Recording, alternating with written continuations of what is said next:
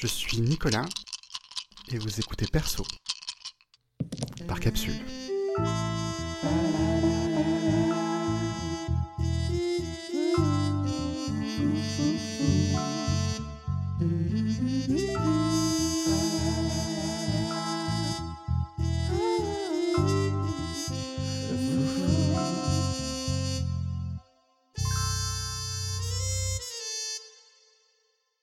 Bienvenue à tous, bienvenue sur Perso, une émission où on parle de jeux de rôle et on parle surtout de rôlistes. On parle de gens qui pratiquent le jeu de rôle, on parle de leur identité, on parle de leur personnage et on parle des rapports entre les deux. Je m'appelle Nicolas, je présente cette émission et j'ai avec moi aujourd'hui Kidam. Kidam, est-ce que tu veux un peu nous parler de toi, te présenter? Euh, Oui, donc moi c'est Kidam, euh, Kidam, vu que j'ai prononcé une fois ce nom, euh, maintenant euh, c'est devenu officiel. Je crée des jeux de manière euh, totalement amateuriste. Et sinon, je suis plutôt connu pour dire des trucs sur le jeu de rôle sur Twitter. Enfin, en tout cas, tant que Twitter continue d'exister. et après, ça sera sans doute Mastodon ou la prochaine plateforme de discussion et de shitpost mondial connu et célébré. Donc, tu fais des commentaires sur le jeu de rôle, sur la forme du jeu de rôle, sur ce qu'on en fait et tu as une, euh, une pratique qui est largement basée sur le club et quelques groupes en privé aussi? Mes premières grosses pratiques du jeu de rôle, c'est le jeu de rôle sur forum, euh, mais après c'est décalé euh, sur du club en fait, que, que je, je, refais en ce moment, et sinon, ah oui, un peu comme tout le monde, j'ai des groupes d'amis, je leur propose de maîtriser un truc ou de jouer un truc, et ça se fait comme ça. D'accord. Tu as une présence en ligne du coup qui est assez forte puisque tu dis tu commentes des éléments de jeu de rôle, tu, euh, tu précises ta pensée autour du jeu de rôle, tu réagis à ce qui se dit autour ou des choses comme ça. Euh, et du coup, est-ce que tu dirais que tu as des groupes très différents dans lesquels tu évolues à l'intérieur de la sphère du jeu de rôle, ou est-ce que ça, par contre, c'est plutôt un bloc assez univoque? Ah, Il y avait un temps où je pensais que j'avais des groupes un peu différents où j'évoluais, euh, de manière générale. C'est-à-dire que euh, j'ai, quand ça existait encore, il y avait le forum de Silent Drift euh, où euh, j'avais participé et tous les gens, des auteurs indés de ce milieu-là, avec qui je discutais encore. Et en même temps, je disais n'importe quoi sur Twitter. Enfin, je, je, posais mes idées sur Twitter. Je pensais que ces deux groupes étaient très hermétiques. Et en fait, à un moment, je me suis rendu compte que non, et que en fait, les gens que je connaissais savaient déjà et lisaient déjà tout ce que je disais comme comme truc sur Twitter. Donc pendant un temps, personnellement, moi j'ai cru que j'avais deux, deux identités différentes sur Internet, mais non, clairement pas. D'accord. C'est des choses, par contre, qui ont un certain recoupement ou qui sont vraiment très éloignées de ta pratique en club dans, dans le monde réel de la réalité véritable? Ah non, en club, j'ai je, enfin, j'ai la chance d'être tombé sur un club qui est vraiment cool. J'avais hésité pendant un temps à rejoindre des clubs parce que parce que j'en avais des bons souvenirs, mais bon, c'était aussi un peu plus de stress. Mais le club dans lequel je suis actuellement l'association plus que club euh, est extrêmement ouverte, extrêmement cool, extrêmement tendue. Donc j'ai pas besoin d'être une autre personne dans ces groupes-là de manière générale. En tout cas pour euh, pour pour l'association. Très très bien. Euh, dans ta pratique, tu as l'occasion de toucher à pas mal de, de, jeux de rôle indépendants, des jeux de rôle qui parfois sont sans maître de jeu ou tout ce genre de choses. Euh, néanmoins, il t'arrive assez régulièrement d'être la personne qui maîtrise, la personne qui, euh, qui facilite la table. Est-ce que tu dirais que tu es plus souvent MJ que PJ Ah bah j'ai les stats et oui, oui très très énormément je, dois maîtriser 80-90% du temps. Euh, et parfois, euh, par, par, miracle, je, suis, je joue sur une table. Du coup, moi, dans le cadre de cette émission, je m'intéresse particulièrement aux personnages euh, qui sont joués par les gens que, que j'invite ici. Donc, je te propose qu'on fasse un, un petit, petit panorama rapide. Qu'est-ce que tu joues est-ce que tu as un type de personnage vers lequel tu as tendance à revenir et qui, euh, est ta, zone de confort autour de ça? Est-ce que plutôt dans ta vie, tu avais un, type de personnage aussi qui fonctionnait bien pour toi et que tu, que tu reproduisais? Est-ce que tu veux nous parler peut-être d'un ou deux personnages que tu as beaucoup joué? Et d'ailleurs, puisque tu es plus souvent MJ que PJ, est-ce qu'il y a des éléments qui reviennent dans les personnages que tu cadres en tant que MJ quand tu joues des personnages non joueurs J'ai clairement des archétypes qui reviennent hein, de manière de manière extrêmement régulière. Euh, quand je joue de manière générale, tu en as fait les frais et tu vas re-en faire les frais. Euh, j'ai un archétype qui est The, Chaos Gremlin.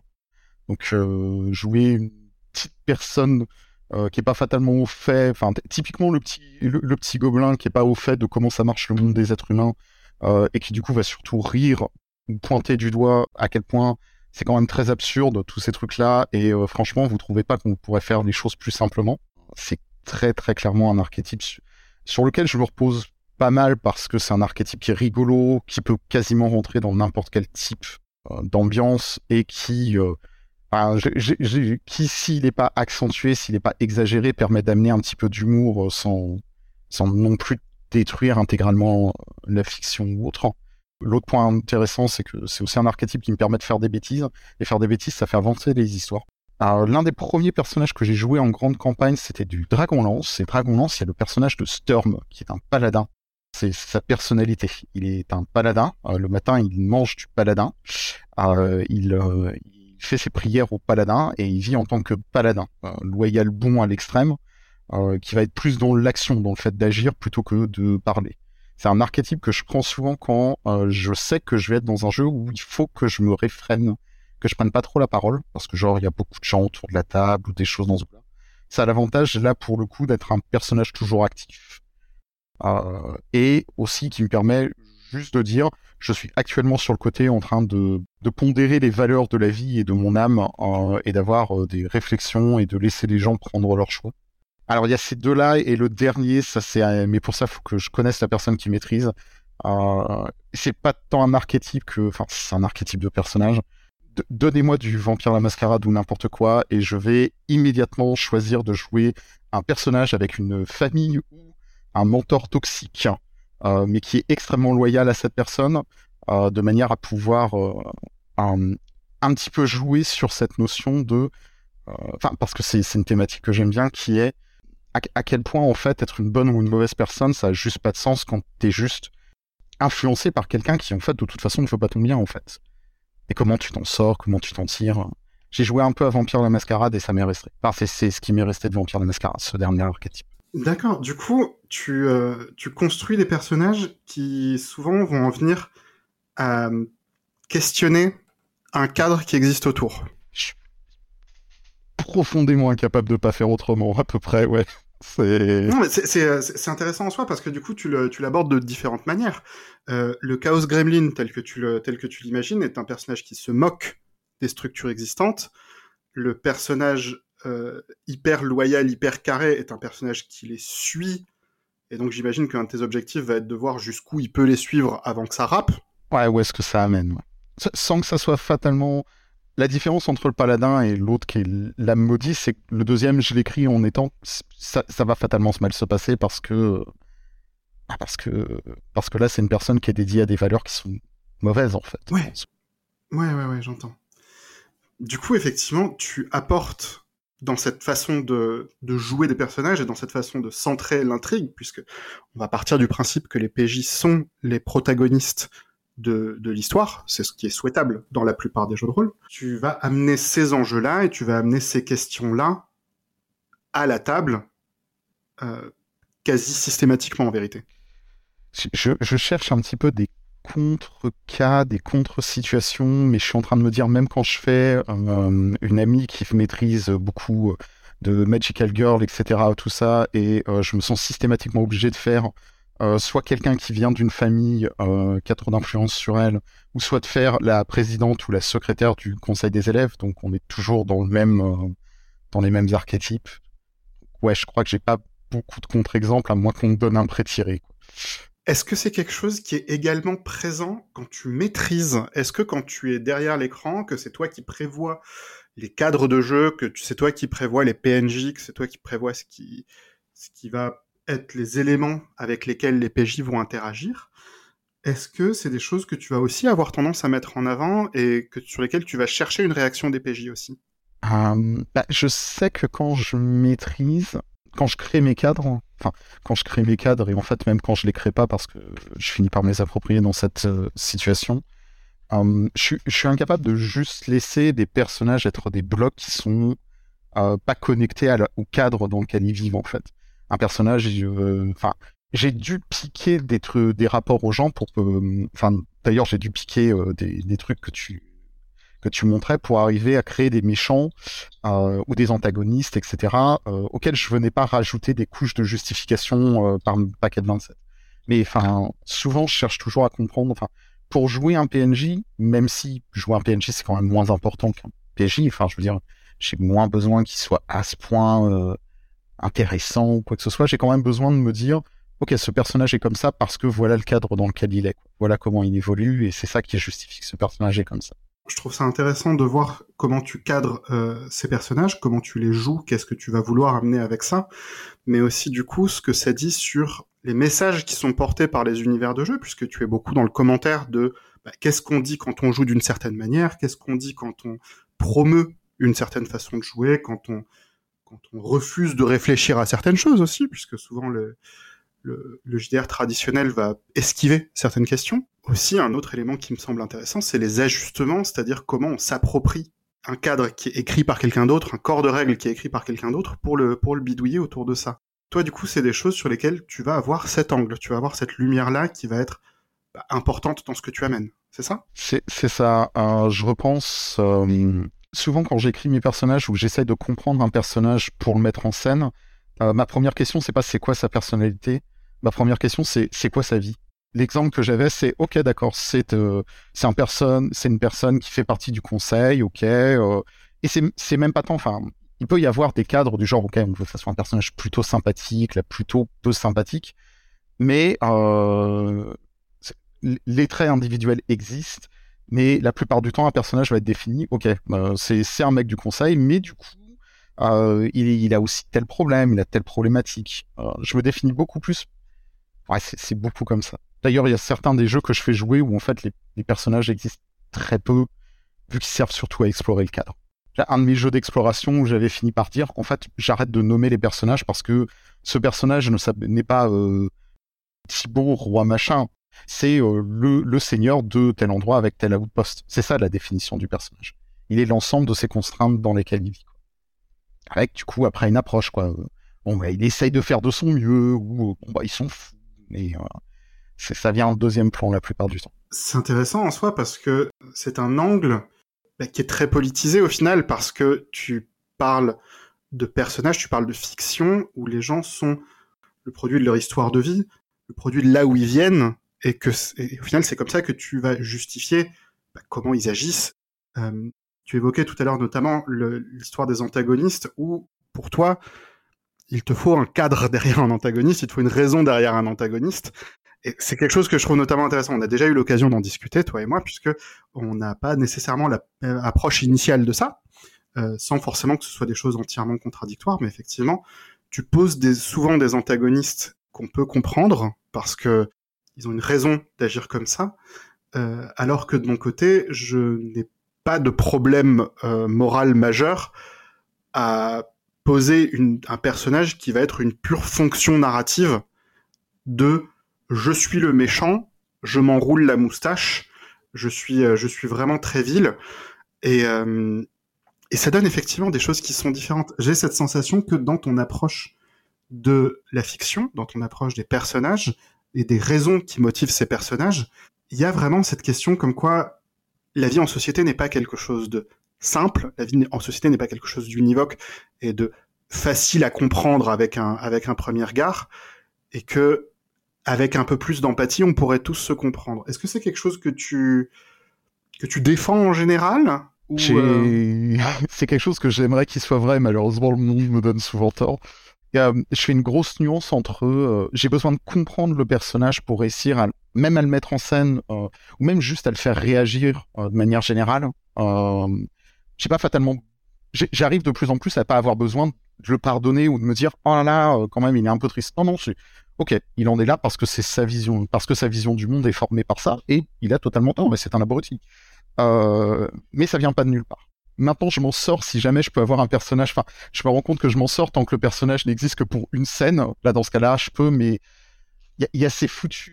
Euh, quand je maîtrise, il y a ce, ces, ces, foutus PJ qui sont là et qui vont me poser des questions. Euh...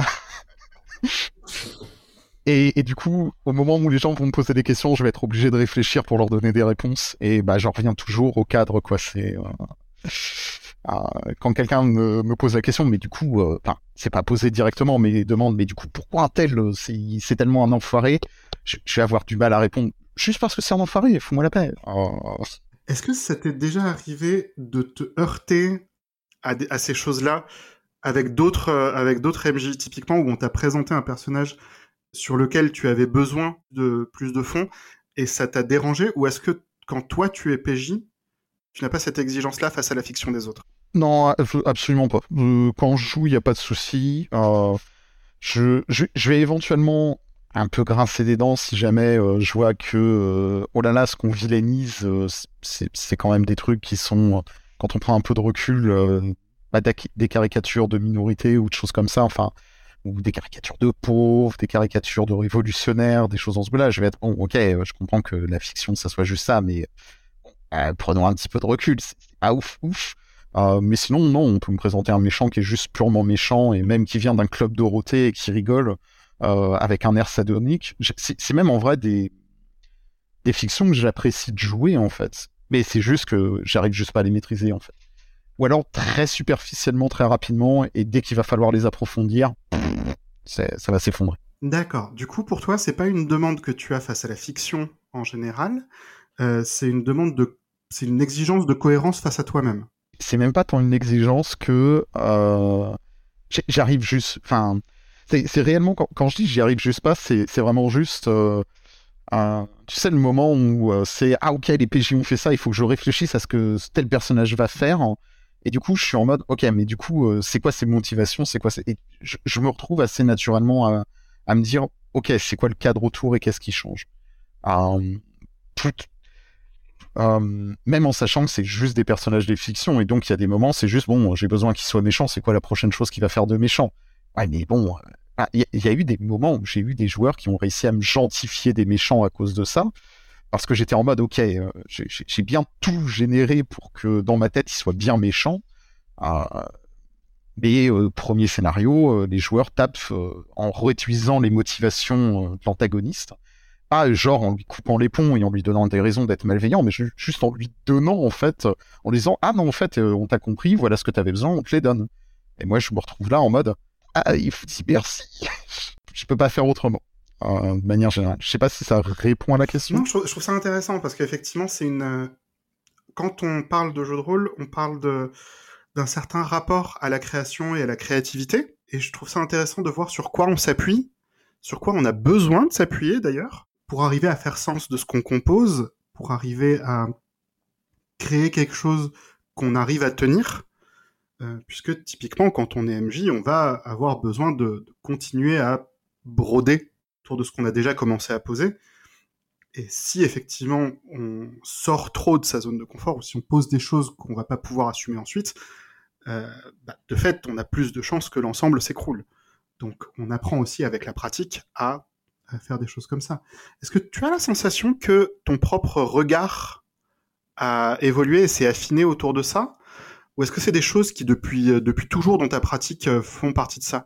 Je pense notamment par rapport au fait que euh, expliquer un personnage avec son, avec son cadre, avec son histoire, avec ses raisons propres et tout ça, j'identifie beaucoup ça effectivement à une, à une éthique de gauche où on, on, donne des raisons sociologiques au crime à peu de choses près.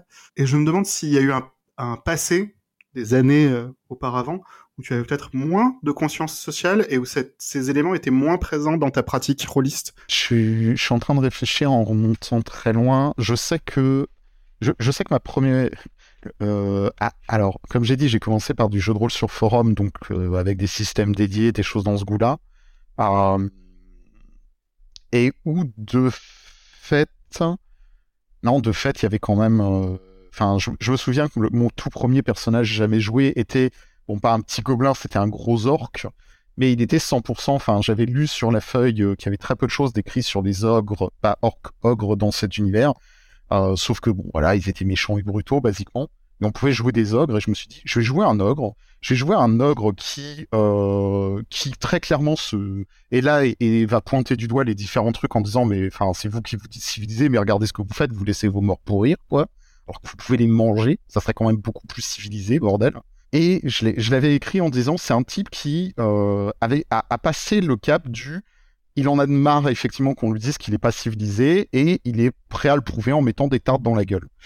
Euh... Et donc du coup, je pense que dès le début, j'avais besoin toujours d'un contexte pour jouer un personnage, pour à peu près comprendre comment il réagissait.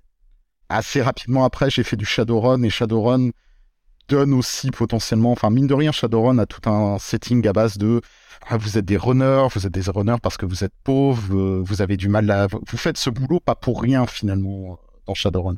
Il y a un contexte sociologique, il y a un contexte tout ça. Euh. Le cas de Shadowrun, je le trouve très intéressant pour le coup parce que c'est un univers qui est lu de plein de manières différentes par plein de personnes différentes. On parle d'un futur fantasmé euh, puisque du coup ça correspond au cyberpunk, c'est dans le c'est dans le futur et il y a des éléments euh, de fantasy classique avec des, des races fantastiques et, des, et de la magie et tout ça. Et très clairement, il y a une volonté de représenter des choses du monde réel, comme énormément de, de fiction, de, science-fiction, de, de, fiction futuriste et tout ce genre de choses-là. Et pour autant, pas tout le monde en ressort avec le même message. C'est-à-dire que pour des gens comme toi et moi, il y a une sorte d'évidence que euh, les corpos sont méchantes, euh, tu t'es runner parce que t'as pas trop le choix et tout ce genre de choses. Et pourtant, à côté de ça, on voit aussi des, euh, on voit aussi des gens qui vont jouer du Shadowrun avec euh, des, des runners super héros euh, qui, qui sont les, qui sont le seul, le fer de lance d'une, révolution. Tu vas en avoir d'autres où les runners vont, les personnages joueurs vont être des personnages qui se font constamment manipuler parce que c'est la, la lie de la société et au final un maximum d'employeurs vont vouloir les refroidir dès qu'ils en ont fini avec eux il y a énormément d'angles possibles et d'approches possibles de ça, où à mon sens, justement, on a beau représenter un monde avec des valeurs et avec des codes, j'ai pas la sensation que tout le monde va chercher à questionner ces codes-là. Je suis vraiment pas suffisamment spécialiste du texte de Shadowrun parce que voilà, c'est l'un des premiers que j'ai joué sur table. C'est le premier que j'ai joué sur table, si je me cours pas. Euh, et on va pas se mentir, enfin, jouer avec un pote qui avait pas lu toutes les règles, euh, parce que très clairement ça l'ennuyait, donc on avait pris l'univers, la base, etc. Et quelque part, on était un peu des héros, parce que, je veux dire, on est très rapidement devenu euh, la, ZAD à défendre. Hein. Euh... euh avec euh, avec un entrepôt qu'on avait réaménagé et avec avec une pratique qui était ouais mais de toute façon a priori je ne sais plus pourquoi mon personnage avait été électé leader du groupe et j'étais en mode, non, mais enfin, des gens veulent venir crécher sur le canapé de l'entrepôt qui viennent. Mais avec, euh, mais il y avait quand même une énorme, enfin, je pense qu'on avait globalement assez fortement conscience et vu la tronche des personnages qu'on avait, euh, que bah ouais, c'était des personnes, c'était des personnes qui étaient là parce que la vie, c'était compliqué la vie et qui avaient trouvé un petit parcours de bol. Il y avait quand même une, énorme justification. Enfin, le contexte tenait beaucoup plus. Euh, si tu veux, quand j'ai décrit mon personnage, par exemple, c'était, euh, bah, en fait, c'est un ancien type d'une corpo qui avait, un, qui était un manager, qui s'est fait virer après un accident parce qu'il servait plus à rien. Et, et, tu vois, j'ai toujours pas de données, en fait, de, de trait de personnalité au personnage, en fait. Du coup, effectivement, tu te retrouves dans cette situation avec un, avec un regard très particulier sur le, sur le cadre. Manifestement, c'était quelque chose qui était encouragé ou en tout cas étreint par le reste de la table aussi. Totalement. Et ensemble, vous êtes allé vers cette lecture-là, cette lecture de, euh, bah, de, questionner le questionner le cadre, questionner ses évidences, euh, dépasser les, euh, les pressions euh, présentes dans, dans le sixième monde, dans le cadre de Shadowrun. Et je trouve ça intéressant du coup de voir que dès, euh, dès il y a longtemps, dès, dès, des années en, en, arrière, tu avais, tu avais déjà du coup cette sensibilité-là et cette manière d'approcher la fiction c'est une évidence que j'essaye un peu de déconstruire parce que je commence à percuter effectivement que les gens jouent pas au jeu de rôle pour questionner les cadres. Et moi, c'est tellement engrainé dans ma pratique, mais même euh, pas que dans la pratique du jeu de rôle. Je parle souvent des royaumes oubliés ou tout ça, et moi, je suis toujours. En fait, moi, la fantasy telle que je la connais, c'est on pose des cadres et immédiatement on va mettre des personnages qui questionnent ces cadres et ces marges en fait. Euh, et il me faut un peu, à chaque fois, il me faut du temps pour me dire, ah non, non, c'est vrai, il y a des gens qui veulent jouer des nains pour euh, boire de la bière euh, et miner. Il y a une question que je me pose énormément par rapport au code amplement répandu sur certains domaines littéraires et artistiques, pour, pour, pour dire ça de manière pompeuse, qui est à quel point on suit un code ou à quel point on le subvertit. Et je trouve ça intéressant de voir quelle, quelle dose des deux il peut exister dans différents cadres. C'est-à-dire que, par exemple, si tu prends un jeu comme euh, La Légende des Cinq Anneaux, qui est du coup un jeu qui est avec un cadre qui se veut très rigide, avec une certaine manière de parler, une certaine manière de parler aux supérieurs, à ses inférieurs, de se comporter en société, une moralité rigide, une spiritualité très présente, il y a un certain encouragement à suivre ça dans la fiction, et en même temps, il y a aussi beaucoup d'encouragement dans le cadre de jeu même à questionner ça et à aller dans les marges de ceci. Par exemple, un membre du clan de la licorne va pouvoir euh, être à l'aise avec le fait de manger de la viande, alors que le reste de l'Empire non. Je suis tellement fan du clan du scorpion, je sais que tout le monde dit... Euh, il y a beaucoup de... Oh là là, c'est des... Mais je fais... Je, trouve ça passionnant que ça soit un clan qui soit dit euh, l'honneur est secondaire, nous on est loyal à l'Empire et pas à l'Empereur. Et, moi, ça me parle, je suis en mode, c'est extrêmement cool comme, euh, comme truc. À peu près tous les clans, en vérité, vont avoir leur point de vue qui se tient, mais qui n'est pas entièrement euh, logique avec l'ensemble de la rigidité du cadre.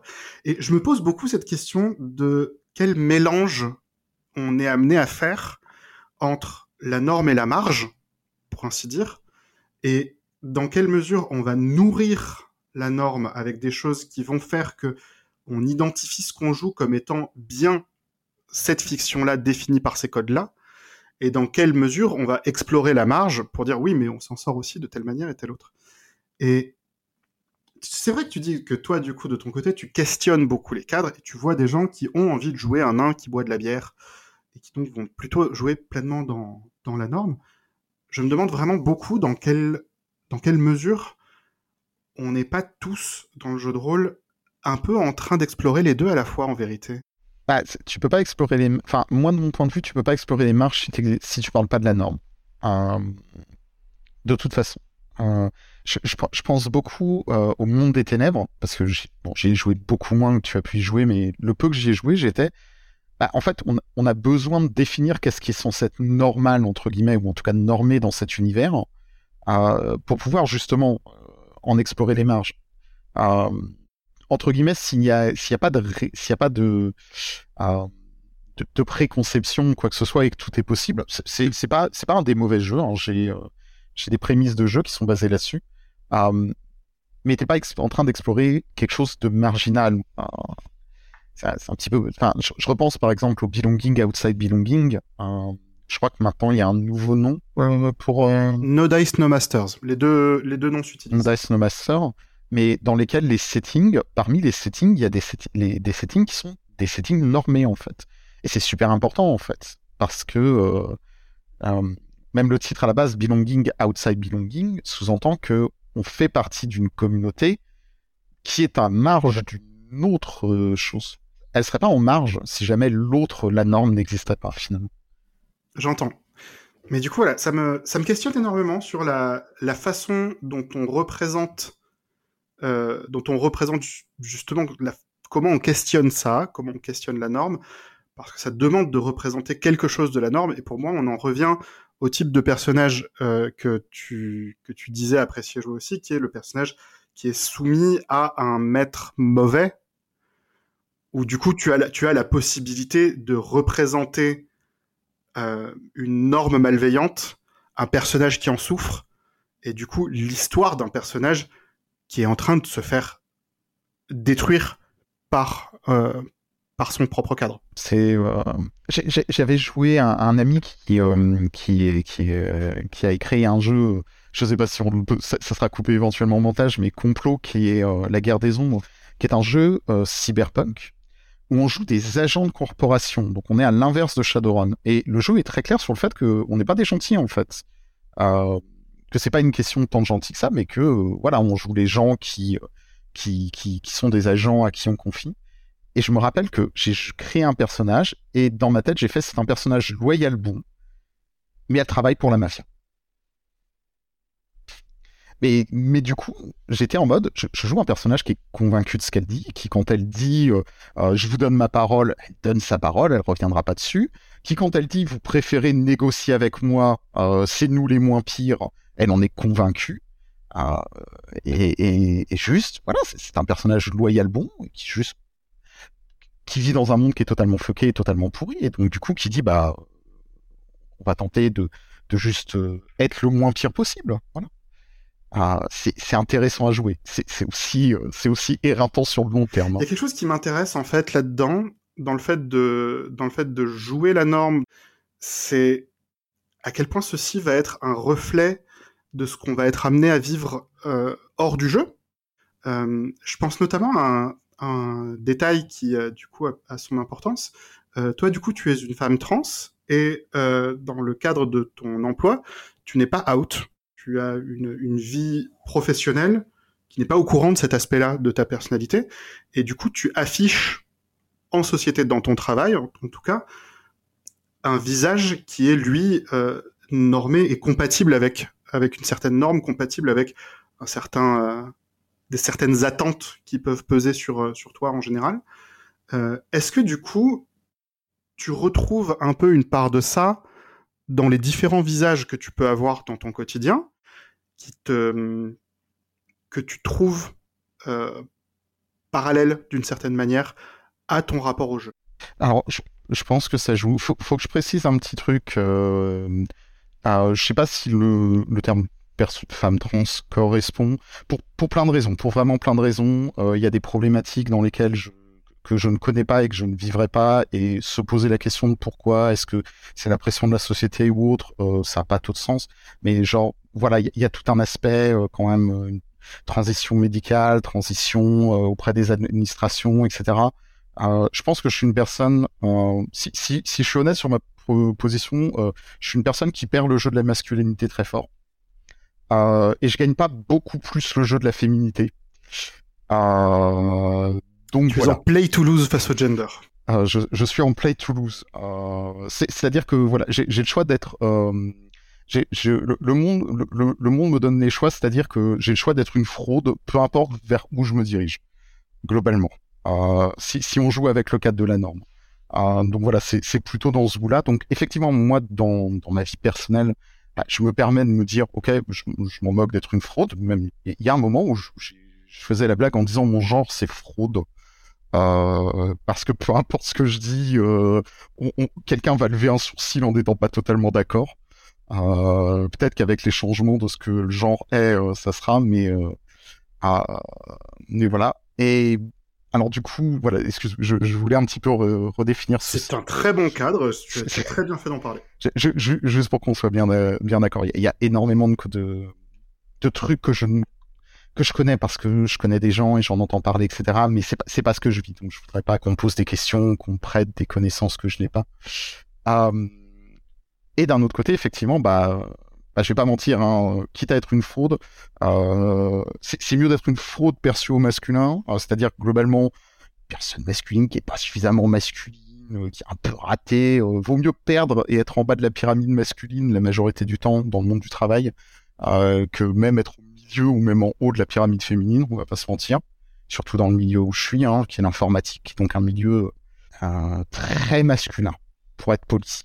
Je pense que ça serait mentir que de prétendre que quand je joue un personnage où je dis c'est un personnage qui a pas mauvais fond euh, mais qui est clairement euh, qui, qui agit euh, sous la de manière contrainte etc ou autre. À chaque fois je à chaque fois je sais que quand je joue ces personnages je suis en mode je, je veux qu'on me donne tort et j'aimerais que ce personnage euh, que d'autres personnes autour de la table que ce soit MJ ou les PJ euh, sortent mon personnage de cette situation très clairement il y a de la projection fantasmée, hein, je veux dire, on va pas, on va pas se mentir. Euh, il y a de la pose, on, est on est dans un jeu de rôle et je suis en mode euh, ok euh, voilà je, je, je, projette une part de moi-même qui est euh, je, je, me sens pas toujours bien de là où je suis et je me juge un peu moi-même sur certains points mais d'un autre côté je l'explique par des contextes.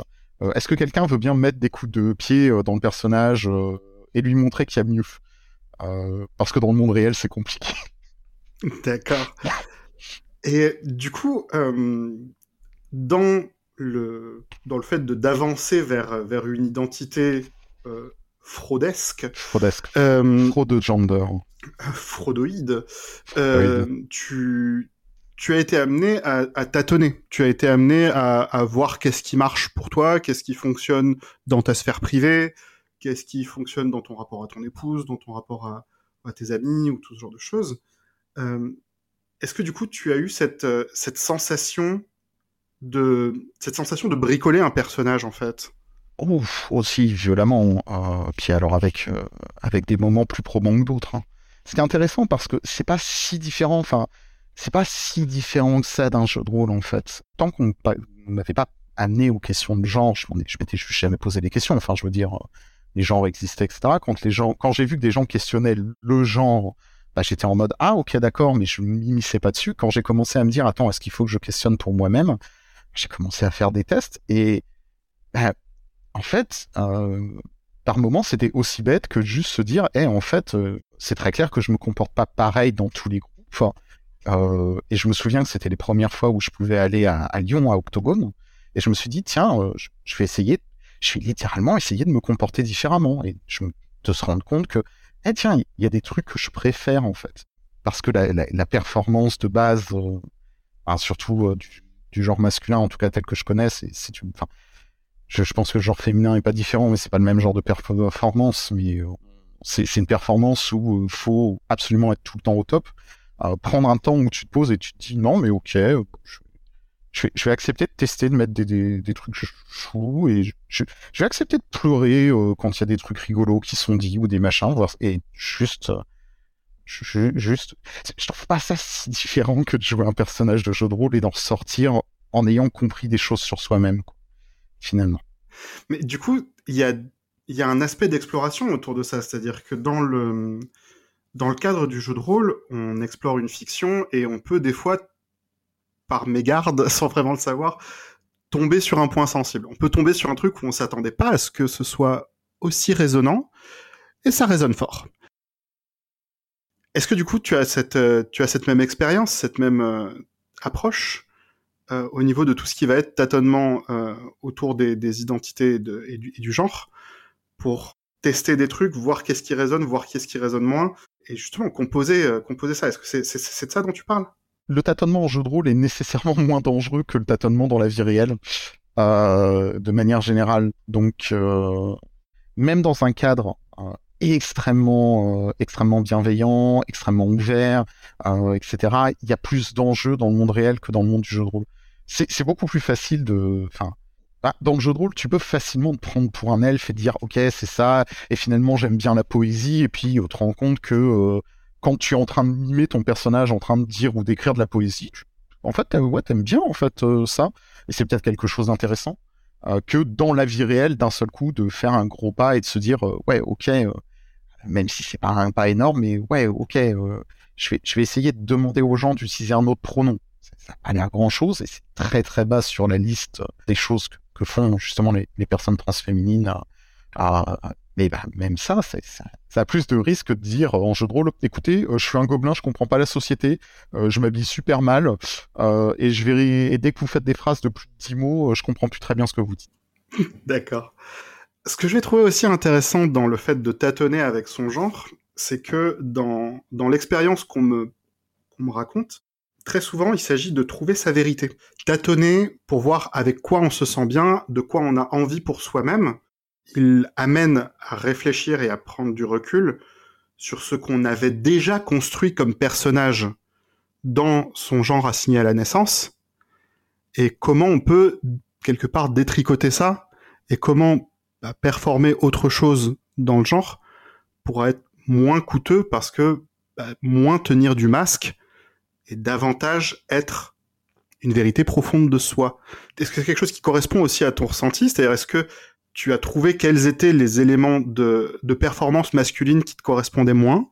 Ou est-ce que les deux côtés, à ton sens, sont également du masque? Sur la question du genre, réellement, je pense que euh, si jamais on définit un homme comme euh, une personne qui euh, respecte tous les codes normés masculines et une femme comme une personne qui respecte tous les corps normés féminines, en fait, ça n'existe pas. Il n'y a pas d'homme et il n'y a pas de femme sur cette terre. Ça, ça, existe juste pas. Si, si on utilise ces définitions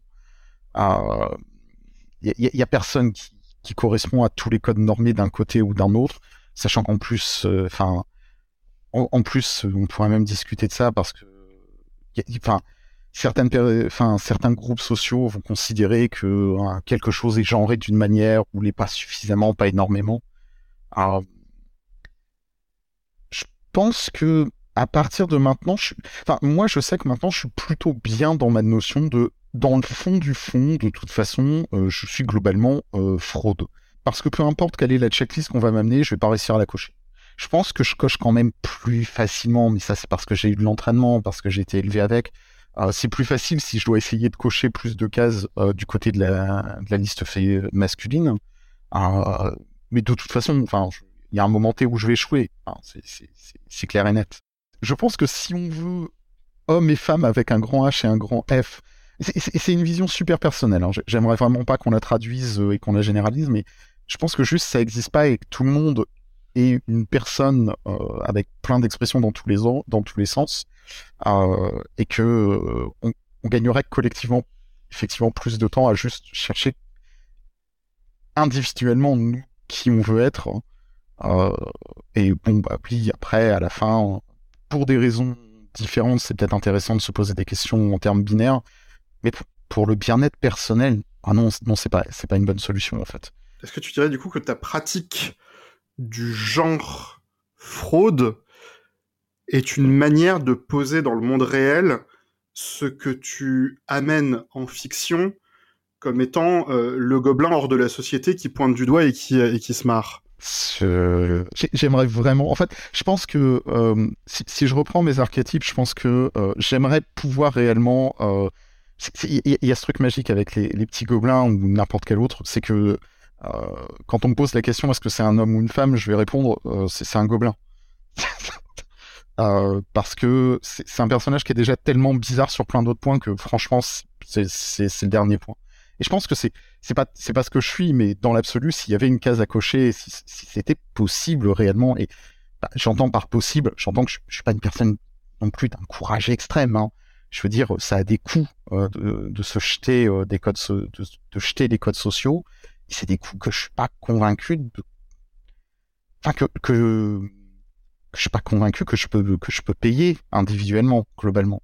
Euh, j'ai effectivement besoin d'un travail et euh, ah, c'est, ça va être super moche à dire et j'aimerais vraiment vivre dans un meilleur monde que ça, mais ah, être perçu au masculin, euh, ça, ça me permet, et je le vois très clairement, ça me permet de réussir mes entretiens d'embauche beaucoup plus facilement.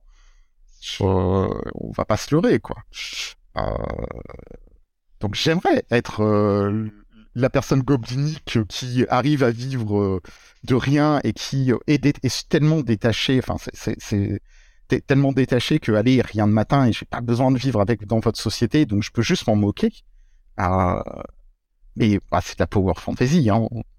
c'est de la power fantasy mais pour le coup euh, toi je, te connais dans un cadre amical on, on ne se connaît pas du travail on se connaît vraiment des, de nos loisirs en commun et tu euh, dégage beaucoup de ceci. Tu disais tout, au début que ton identité, ton, ta présence sur, euh, sur Internet euh, est largement basée sur du commentaire, sur du jeu de rôle, et tu, tu réduisais ça à, à, du shitpost. Il y a beaucoup d'aspects de, de ceci qui vont être comment remettre en cause ces choses-là, et notamment tu vas te frotter avec un certain délice aux absurdités conservatrices, au mascurolisme et à tout ce genre de choses-là. Tu vas parfois chercher le contact avec ceci euh, pour mettre en lumière euh, ces, choses-là. Donc, tu as peut-être effectivement un certain visage euh, norme compatible qui va inhiber ces choses-là. Dans la sphère privée, je, trouve que je te rattache pas mal à cette image goblinoïde, moqueuse, qui a besoin d'un peu défouler son, son rapport à la norme aliénante. Et voilà, maintenant que j'y pense, effectivement, je pense que la figure du gobelin, euh, du Chaos Gremlin, c'est totalement de la power fantasy, quoi. je, ça fait pas si longtemps que ça que je... Parce que pendant très longtemps, j'en avais un petit peu honte, d'ailleurs, d'apprécier ce genre de truc. Euh, et euh, j'étais sur une appréciation esthétique, tu vois, j'étais en mode ah c'est des personnages rigolos, etc. Et en fait, je me rends compte que ouais non c'est pas juste des personnages rigolos, c'est ce que c'est comme ça que j'aime être quoi de manière générale si c'est possible, euh, juste éviter d'embêter trop les gens avec. Mais dans la dernière, euh, le, dernier personnage que tu as fait pour une de mes tables, tu euh, tu joues du coup un personnage d'une d'une race d'hommes lézards euh, et tu t'es tu t'es clairement défini comme étant euh, un, petit machin miniature qui euh, qui connaît pas trop la civilisation, donc on reste un peu là-dessus. Mais tu t'es aussi défini comme étant serviteur d'un autre personnage qui lui a des enjeux euh, nobles, elfes et tout ce genre de choses là. Et du coup, j'ai la sensation que tu as une sorte de croisement en fait entre plusieurs plusieurs éléments. Je, je l'avais pas formalisé. Alors, un, truc qu'il faut que je dise, c'est que euh, quand on pose des questions a posteriori, je suis capable de très facilement formaliser les trucs euh, parce que il m'est impossible de pas réfléchir. Mais euh, la majorité du temps, je, suis pas totalement pas au contrôle, mais il y a des moments, je fais les trucs et je me rends compte de pourquoi après. Hein, faut pas, je, ne précalcule pas toutes mes actions et je me suis rendu compte effectivement après, j'étais en mode, à la base j'étais en mode, ah l'image elle est rigolote, oh puis allez, euh, j'ai déjà joué un personnage de 80 cm, c'est rigolo, euh, on va jouer moine, ça me permettra de faire des roulades dans tous les sens. Et euh, au moment de tisser un lien, et ça c'était c'était truc, je, me suis je me suis rabattu sur, j'aimerais bien être serviteur de quelqu'un autour de la table. C'est moi qui l'ai proposé d'ailleurs, c'est moi qui l'ai pris dans le background et qui m'ai dit c'est quelque chose que, que, je pense être capable de faire. Euh, et je sais pas où je vais avec ça. Je vais, je vais bien voir. Euh, bon, après, j'ai confiance en chaos. Euh... Oui, oui, la personne qui est ton, ton dont tu es le serviteur à table est aussi une personne que tu connais, en qui tu peux avoir confiance autour de ça. C'est ça.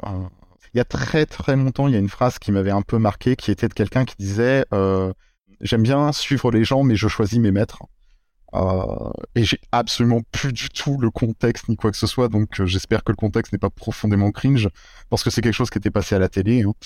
Euh, et, je pense que je pense, je pense que je pense que je suis parti sur ça à ce moment-là. Et je sais absolument pas où je vais avec.